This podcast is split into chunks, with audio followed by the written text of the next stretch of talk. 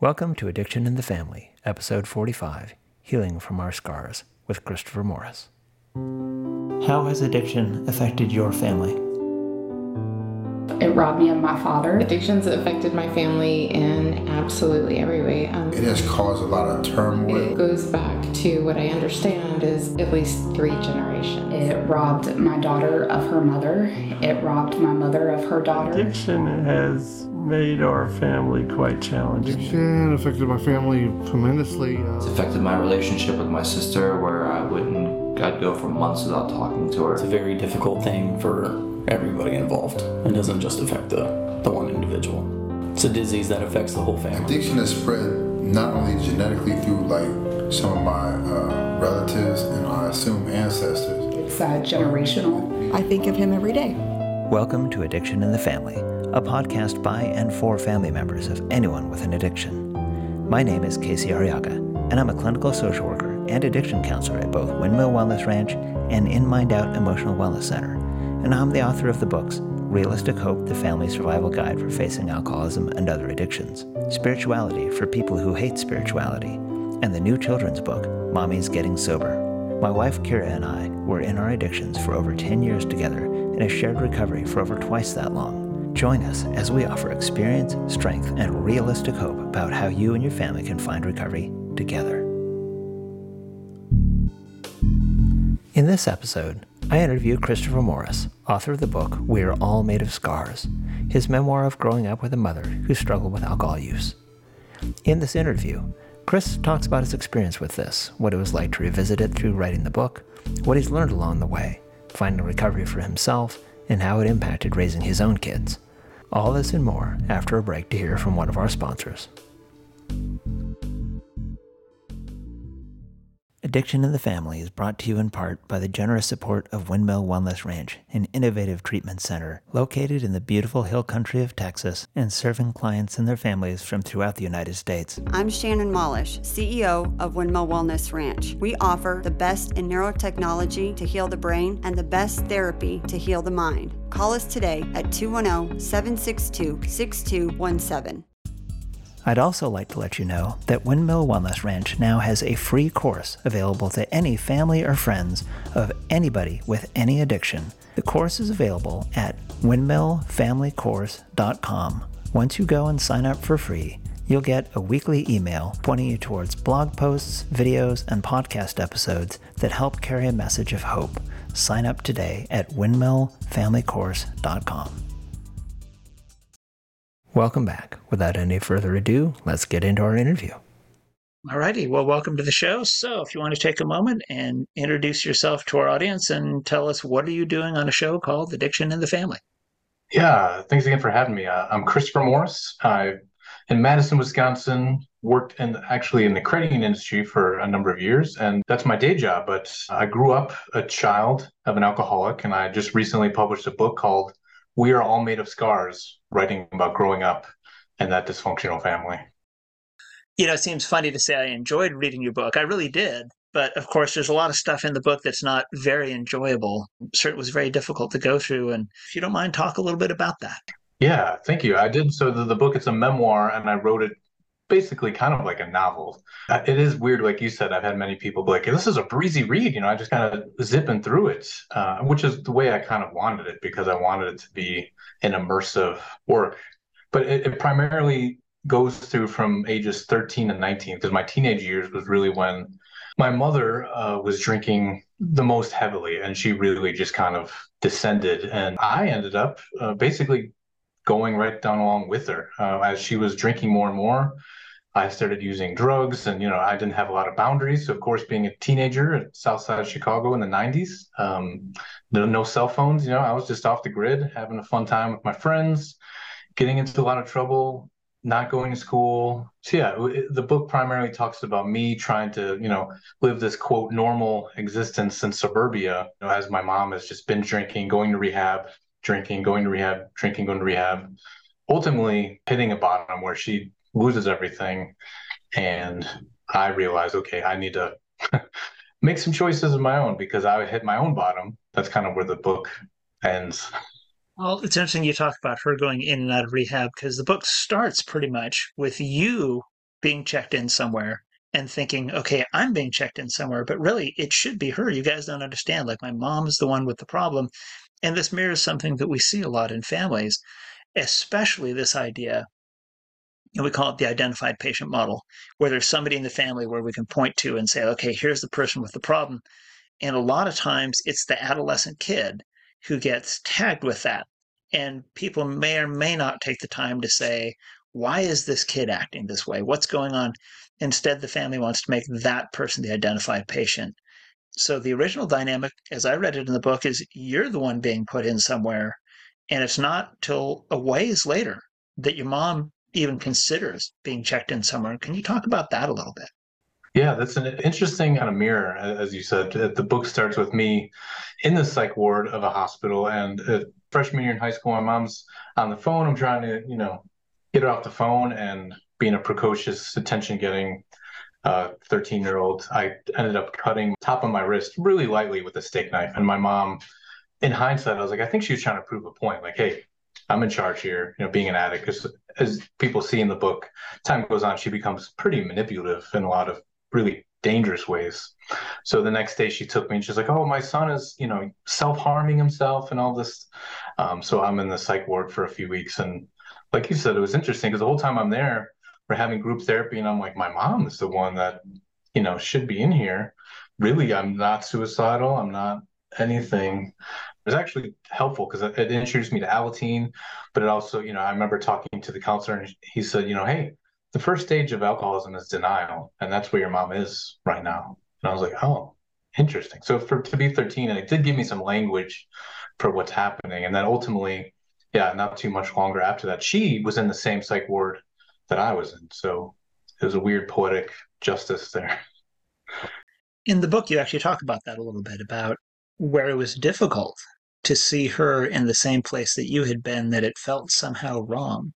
And sometimes kids in that kind of environment can start to take some of this stuff on and feel like, on the one hand, I wish there were some consequences for their behavior and not just mine. I wish that something would finally happen where they have to face their issues, but then feeling bad when that moment comes. And I wonder if you can talk about those feelings a little bit.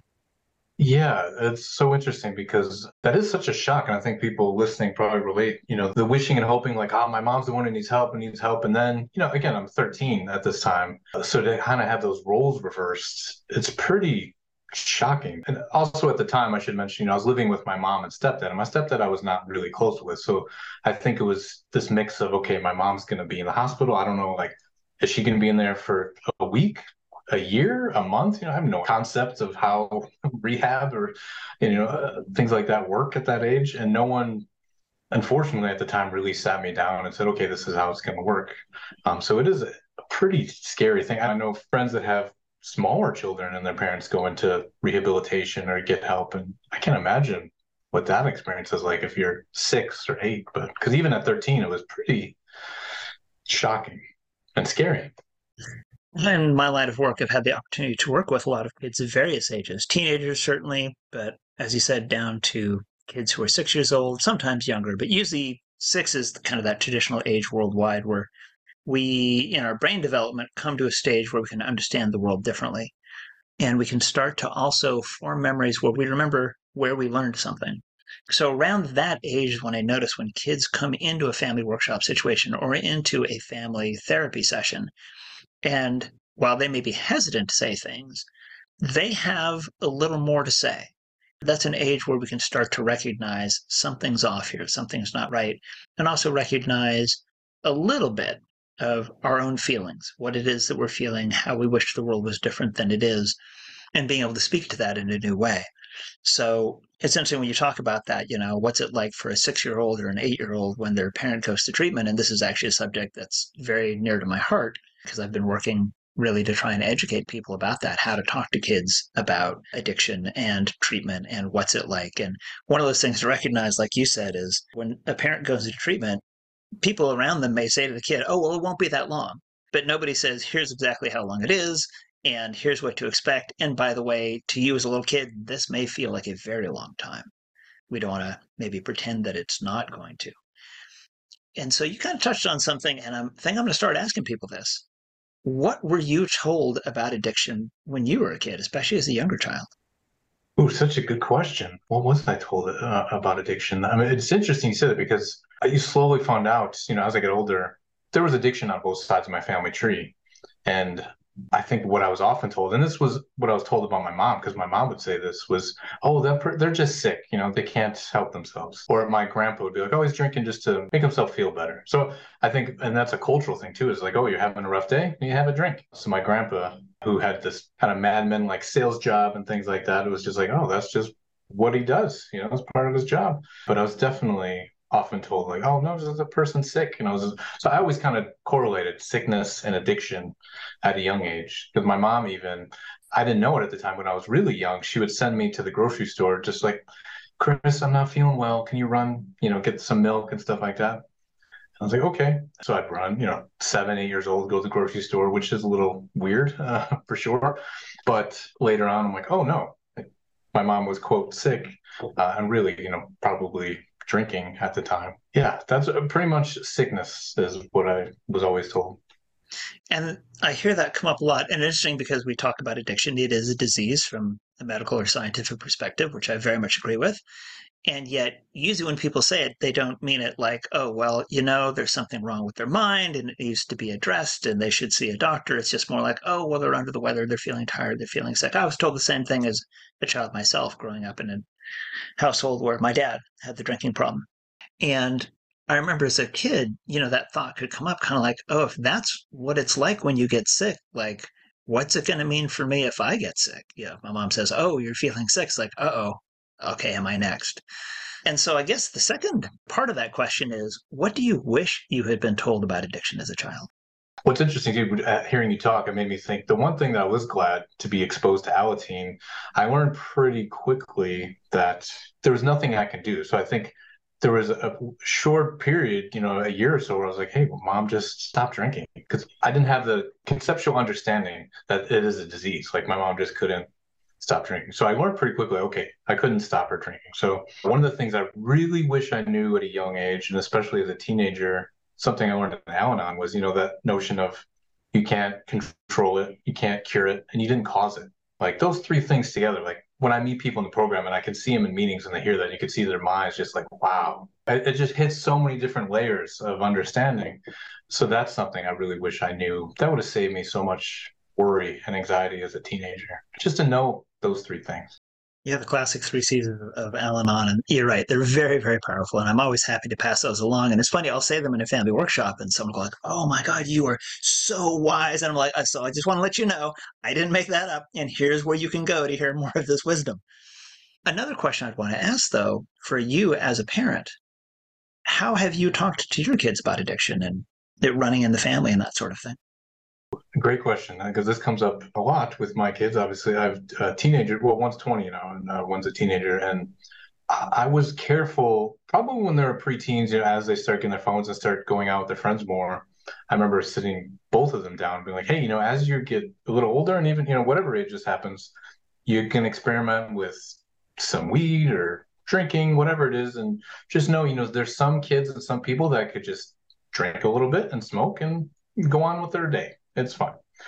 Unfortunately, there's, you know, our family, both sides of the family, you really have to be careful because uh, it's it could be harder for you to just be like, okay, well, that was fun. I'm not never going to do that again.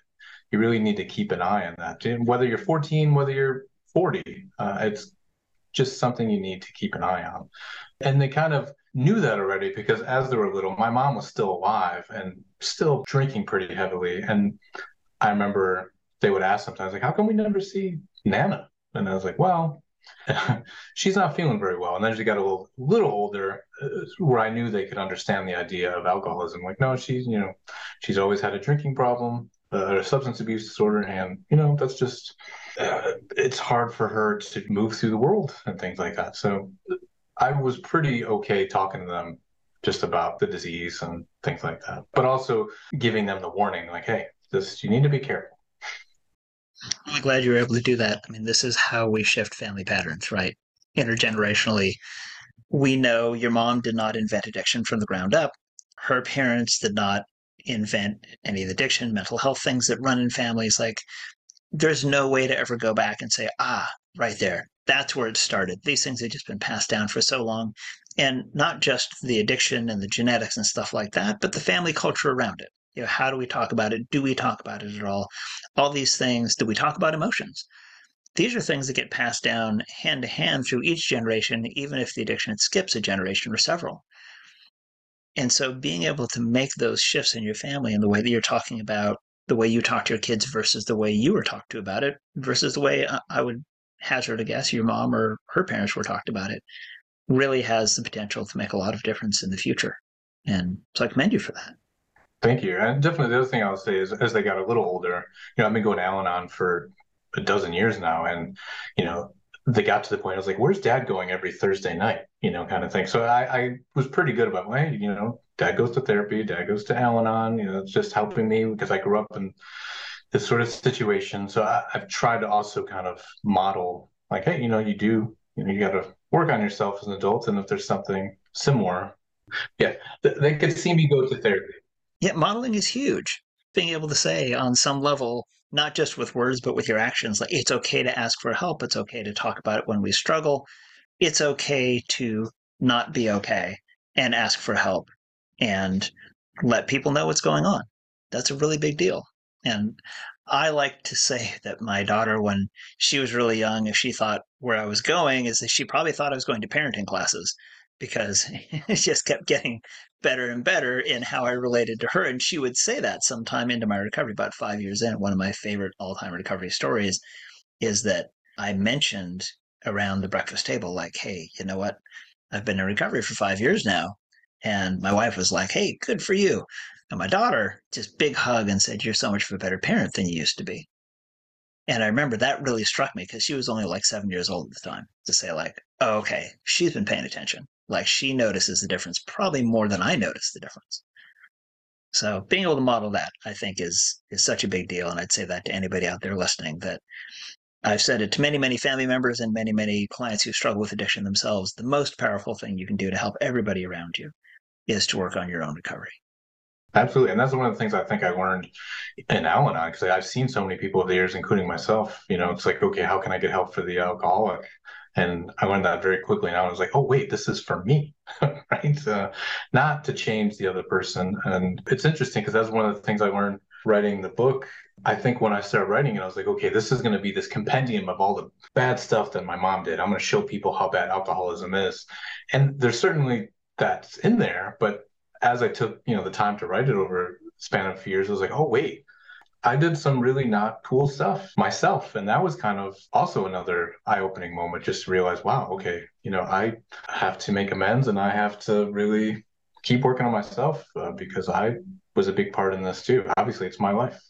so that's something I still really try to keep a check on. It was like, okay, there's the alcoholism, there's the addiction, but I'm the main character of my own life here, not as the supporting character in someone else's. But I was really impressed with that. In the way you wrote the book, you're right. It, it could have been just like, here's the horror show of my mom's addiction. And while there is plenty in there to look and say, like, wow, yeah, how difficult that was, you spend, I'd say, really a lot more time talking about, well, here's what I did, and not just everything wrong, but here's what it felt like. Here's where I went off the rails. And then towards the very end, you know, okay, dear reader, here's how I actually pulled it back together. So it, it doesn't end on just like, okay, and crash burn, and there's the book. So you you do spend a little bit of time talking about where things got better from there. And that's a really important part of the story because they say we're going to clean up our side of the street, but also looking at how you learned and grew from it. And what would you say you most took away, not just from the experience, but from writing about the experience? Ooh, I learned so much, just so much gratitude and also compassion. You know, someone has done EMDR and therapy, like having so much compassion for my younger self, you know, to see myself as I'm writing, I'm like, wow, I was doing my best, but I also didn't know what I didn't know. And I was just really just moving day to day, never thinking long term. And it was also interesting because, and I encourage listeners to write their story, even, you know, outline it because as I was writing, my grandma was still alive at the time, and I would sit with her and be like, hey, you know, remember that time when I was little, this happened, you know, and my uncle, be like, remember this time? And they filled in all these gaps in my story that I never would have known. And some of them were just chilling things. Like, for example, when I was a kid, my parents were divorced. I was living with my mom and we moved back in with my grandma. And I was wondering, like, why did we move back in with my grandma? And my grandma said, Oh, well, didn't you know that she was drinking? And she said that she was going to kill herself and take you guys with her because she was just at the end of her rope. And I said, You need to live with me now. I was like, Wow, I would have known that if you hadn't told me there's a part of me is like maybe I didn't need to know that honestly, but now I do. Uh, that's fine. But I really, I mean, writing the book too, um, it was super cathartic. And like we were talking about kids, the first people I gave the book to when I was done, I was like, here, I gave it to my daughters. I was like, you know, just no matter if no one else reads this in the world, you are the two most important people. Like you were saying, you know, the generational kind of trauma. It's just like I want you to know this is a part of our family history. And also, more importantly, this is your dad. This is kind of this, where how I grew up. It's led to some great conversations with my kids, with my brother, with pretty much any remaining family member. Um, just because so many of them like, wow, I had no idea, or I knew some of it, but I didn't know your story. So even though it was super vulnerable to put so much out there, the conversations I've had uh, with pretty much everyone close to me has probably brought me closer to them than I probably ever would have. That's a beautiful answer. First of all, I love when you talk about self compassion and self forgiveness and just recognizing I was doing the best I could, even if it wasn't pretty. I was doing the best that I could. And being able to see yourself in a compassionate light. And then, like you said, sparking those conversations. I'd encourage anyone listening to this to think about like what are the conversations that you never have that maybe you should have. Like I said, even just writing down questions, even if you're not going to make a book out of it, even if you're never going to do anything else with it, just to be able to ask each other those questions and be able to explore some of those topics. Like you said, they're not always pretty answers that we want to hear. But at the same time, I like to think that the truth at the end of the day is going to serve us better. So rather than you going to your grave thinking, well, why did we move in with my grandmother? Okay, there it was. Yeah, that's a scary truth to hear. And yet at the same time, it helps things make sense. And I think the scariest things, especially for kids, are the things that we can't add up that never quite make sense. And so being able to help them through and see what the honest truth is, that at least, uh, I hate to use the word closure because I'm not a big fan of that idea, but I'm a big fan of the idea of being able to just settle something in our heart and say, like, okay, at least I know what really happened. Absolutely. The, th- the thing you just made me think of that I also really took away from those, again, those conversations I never would have had. I remember my uncle was telling me eh, during this time as I'm writing the book, I was just saying, hey, tell me about your dad. This is my mom's brother, my mom, the alcoholic. And so he was telling me about, you know, their dad and how much he drank and, you know, how he would halluc- drink to the point of hallucination and go in the garage and be talking to, you know, golf clubs and, getting to the point where he was chasing them around with a shotgun because he would just get so out of his mind, you know, drinking. So I would hear this. Of course, I knew my grandpa was an alcoholic, but not to this extent. So that was really interesting because I came out of writing the book having more compassion for my mom. I mean, I'd already forgiven my mom and the alcoholism and the disease, but to really hear more like, oh, wow, you know, like me as a child, she grew up in this environment where she had an alcoholic father. That was something that I never would have had. Just it was pretty almost weirdly healing to hear these stories about what my mom went through and be like, oh wow, of course, you know, as you know, I mean, so many adult children of alcoholics grow up to be alcoholics themselves, and even though I intellectually knew that, to hear my mom's story and be like, oh well, gosh, of course, you know, she she had no model for a lot of this stuff, so that's why she drank. So that gave me a little bit more, again, some contextual background for my mom, and it was amazing. All right. And that seems like a good place to take a quick break and hear a word from one of our sponsors. You have a loved one who's just gotten sober. They're trying to convince you that this time is different, that they've really changed. But their words fall on deaf ears. So much trust has been lost over the course of their addiction. SoberLink can help. SoberLink's remote alcohol monitoring system is designed to help loved ones get sober while rebuilding trust with friends and family. Small enough to fit in their purse or pocket and discreet enough to use in public, SoberLink devices combine facial recognition, tamper detection, and real time results so you know instantly that a loved one is sober and working toward their recovery goals.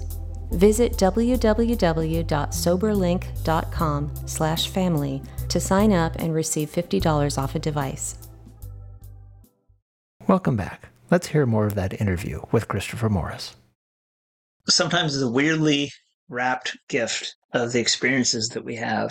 For instance, we could say, coming out of all of this, that your mom went through probably as difficult a circumstance growing up, and she didn't have the benefit of getting checked into a hospital at 13 and running into a counselor who said, Hey, by the way, there is a way out, and here's what it looks like.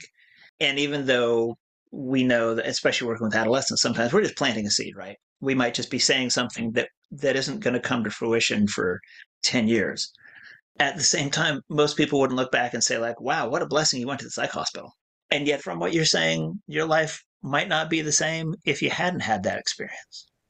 Yeah, that's so true. I mean, I'm grateful for all of those experiences. I, am sure um, you get this too. Many times people ask me, like, if you can go back, would you take your mom's alcoholism away? And I'm like, that's the hardest question to answer because I think I'm the person I am and as resilient as I am and have done all that I have because of the hardships I've had to endure. All the, the darkness, as I like to call it, you know, has made me appreciate the light so much more a subject that doesn't get discussed maybe enough is the idea of post traumatic growth. In fact, I can say to my clients, I'll write it on the board. If I'm teaching about post traumatic growth, I'll say, okay, I write post traumatic, what comes next? And they'll go, oh, stress disorder, PTSD. And I'm like, and that's a very real thing. And we need to look at that and how to heal from it. However, the most natural thing for our brain is to actually grow from trauma. And that doesn't mean, hey, we wish people went through it, but just to recognize like we are built to heal and grow. And so when you say even the title of your book, yeah, we're all made of scars. Yeah, nobody gets through childhood unscathed. And probably shouldn't, because if we did, then we're unprepared for anything that might happen in the world. And how are we going to know how strong and resilient we are? So, again, we don't wish these experiences on anyone, but to recognize all the ways that we have grown through that trauma and as a result of that trauma and inspired by that trauma, there can be a lot of gratitude for that. Speaking of gratitude, you talk about this a little bit in your relationship with your mom as it evolves. Like you said, most of the book takes place when you're 13 to 19, and your relationship with your mom evolves over that time, as anyone's would. But there's more to the story that is kind of put as the epilogue to the book about how that relationship evolved towards the end of her life. And do you mind talking about that some? Yeah, it's interesting because when things got really bad, I ended up joining the army and then came back from the army, a new person, three years later, went to college and everything else. And, you know, I came back, was like 22 years old. And during my 20s, my mom was still drinking heavily and living a couple hours away in Chicago. And it just kind of kept her at arm's length because I, I was still resentful. And my whole goal was okay, I want to just get the middle class existence. I want a happy family. I want kids. I want the dog and the house. That's, you know, I want normalcy. That's what, all I'm going for. And it wasn't until I went to uh, marriage counseling because, of course, I finally got what I wanted. And my life started spinning out because, of course, I've never had normal in my life. And I was starting to be controlling and, you know, all the things that adult children of alcoholics uh, do trying to manage things that didn't be managed and super negative, things like that. So we end up in marriage counseling, rightly so. Definitely needed uh, marriage counseling. And the marriage counselor is like, Have you heard of Al Anon, adult children of alcoholics? And I said, I have never heard of that. And of course, started going to meetings and realized, wow, this is um, where I need to be. And, you know, they have the laundry list of adult children of alcoholics, and I was fit. It was like exactly how it described me. So, uh, all that that's background to say, you know, finally going to the meetings and stuff finally gave me some more understanding of like, oh wow, there's effects, long-term effects of growing up in this environment, which honestly I always thought like I survived. Isn't that enough? I'm successful. I've got everything I wanted. But of course, you know, the, my wiring was still stuck when I was a teenager. So going to those meetings, going to therapy really helped me reconcile with my mom. Because again, hearing people talk about their parents and realizing, wow, so many adult children of alcoholics grow up to be alcoholics, it started to change the perception of my mom in my mind. I was just like, oh, wow, okay. She did the same thing I did, except when she was in her 30s, she started to drink heavily, whereas I started to be controlling. I started doing, you know, this para alcoholism stuff. So I reconciled with my mom a little bit. I started to talk to her more. We had some great conversations as I was, you know, working the steps and Al Anon. And it was pretty bittersweet because I swear months after we had like a, I get emotional thinking about it, but uh, just talking on the phone and basically saying like, "Mom, I forgive you. I know it wasn't your fault and disease." You know, this beautiful moment that you always wish you have, just with my mom. And then like two months later, she passed away. Just went to sleep, never woke up. So I'm grateful that I found the program and therapy when I did because it was just. I'm glad that like my mom and I left on good terms. Like she knew how I felt and she left knowing I loved her and we kind of made up, so to speak. And we had that moment together. I'm so glad you had that. And really, a lot of people never get that. So the idea that you did have the reconciliation, that you were able to find some peace with it, and I think you even reference this in your book, like the movie version might go that like, okay, now you guys have another 20 years. We're not going to actually slog through the day-to-day work and the therapy and all that. It'll be movie therapy with like, you know, one good session and then it'll be a montage of great life after that. We know life doesn't always go in that direction, but you did get to make peace, sounds like through self-forgiveness and through being able to forgive her as well. And that's such a big and important part of your story.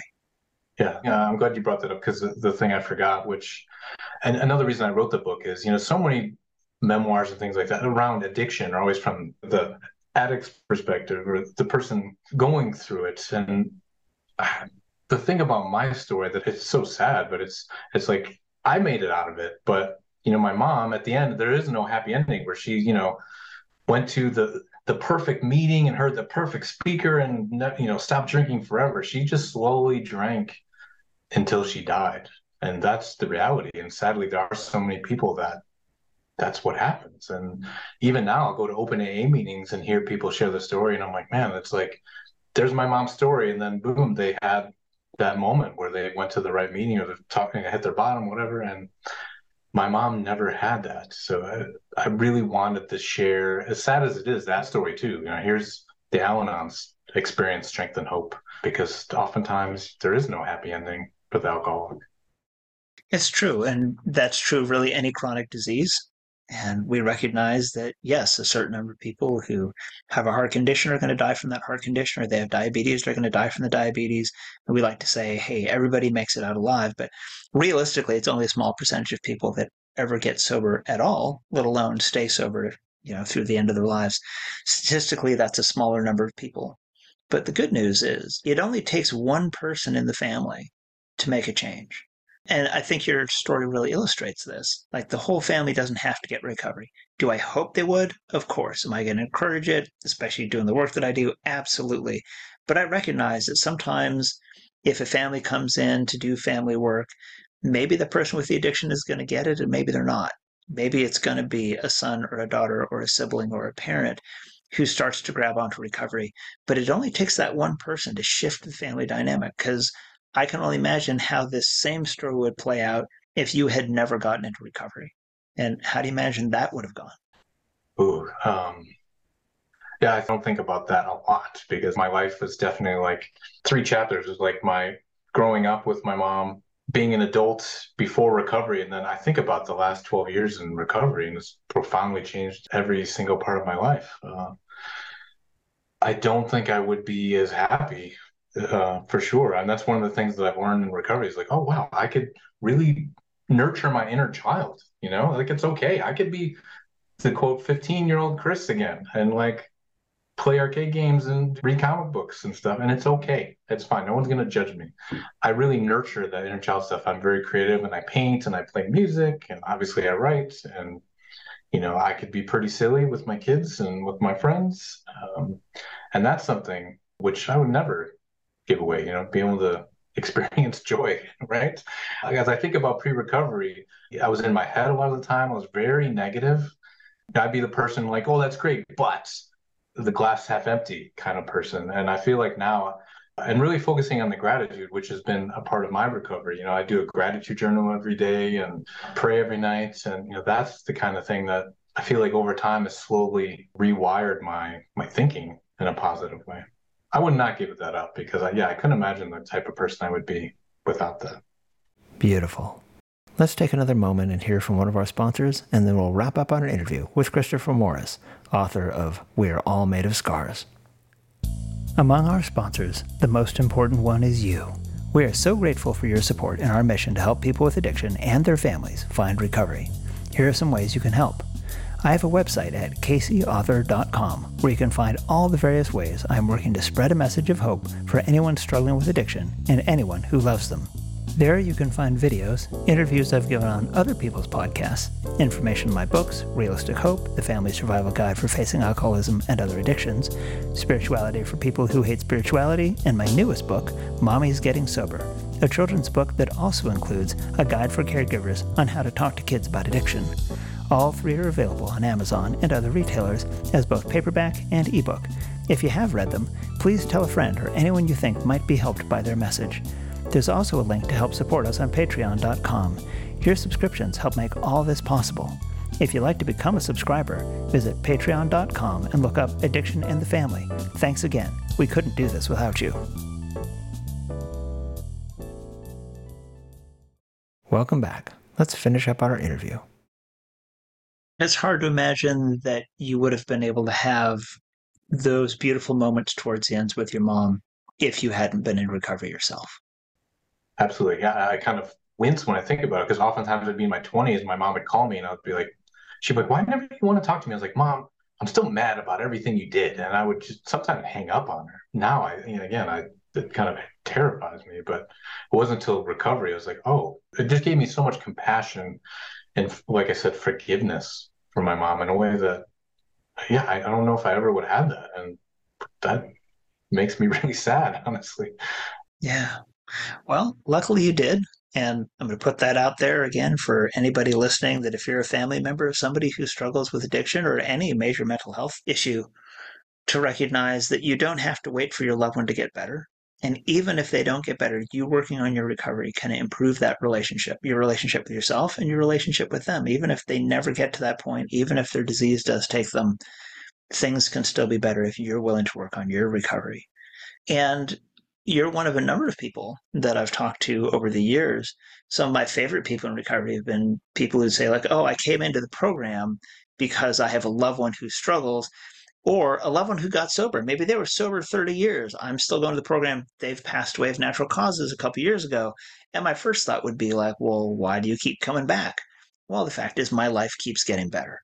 And I know as a parent, and I'm going to ask you as a father if you feel the same way, but if I knew that I was going to go down in flames, but my daughter would be okay and she'd be okay long after I was gone, and that's what it would take, I would go for that deal. I would rather not go down in flames, of course, but just to know your kids are going to be okay is such a blessing. And I'm wonder if maybe your mom was able to pick some of that up from you towards the end to recognize that maybe you were going to be okay.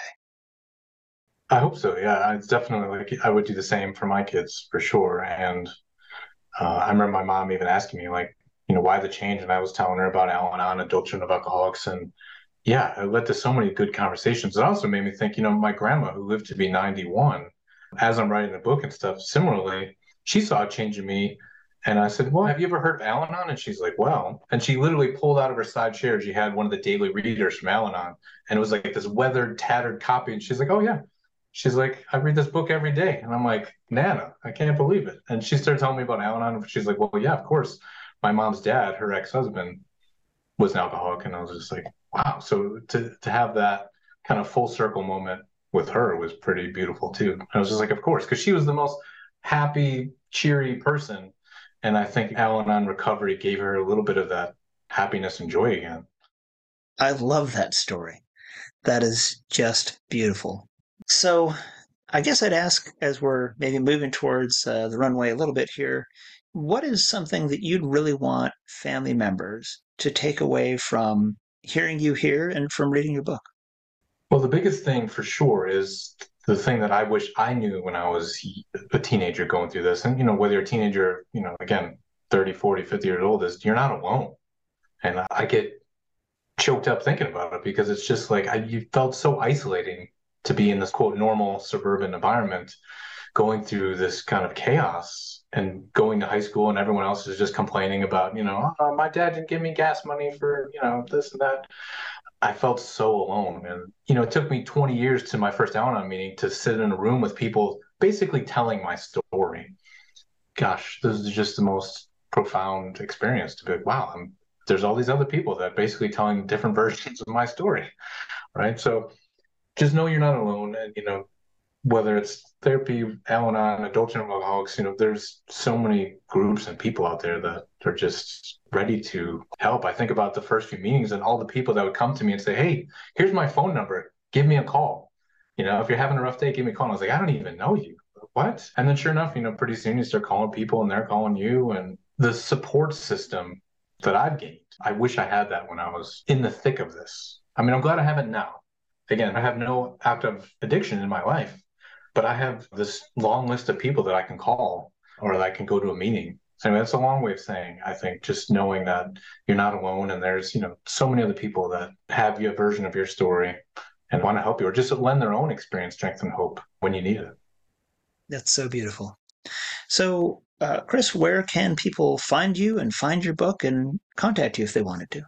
Well, the book is uh, We Are All Made of Scars, and you can go to weareallmadeofscars.com it's on Amazon. If people want to find me on social media, I'm just at Morris Chris. And yeah, I'd love to hear from folks. Uh, that's the coolest thing since the book has come out, uh, because I work in the financial industry and there's not a lot of people writing about these you know, vulnerable stories about you know growing up with addiction. So it's been great the last few months to have just so many people, people I know and don't know, basically sharing again, like we were talking about, sharing their story and connecting with them in a way that you know I never would have a chance to before. Great stuff. Well, Chris, it has been fantastic having you on the show and really enjoyed reading your book. Again, not in the sense of like, gee, neat that that happened to you, but so well written and being able to, like you said, just draw people into the story. So, highly recommended. We're all made of scars. And hopefully, we'll have a chance to have you back on the show sometime. All right. Yeah. Thank you so much. Thank you. Thanks for being with us through another episode of Addiction and the Family. As they say in many recovery meetings, take what you liked and leave the rest. Go out and explore the possibilities for recovery in your life and give your loved ones the space and dignity to make their own choices. If you liked this podcast, please subscribe. It means a lot to us. If you know anyone else who could use what we have to offer, please tell them about Addiction to the Family.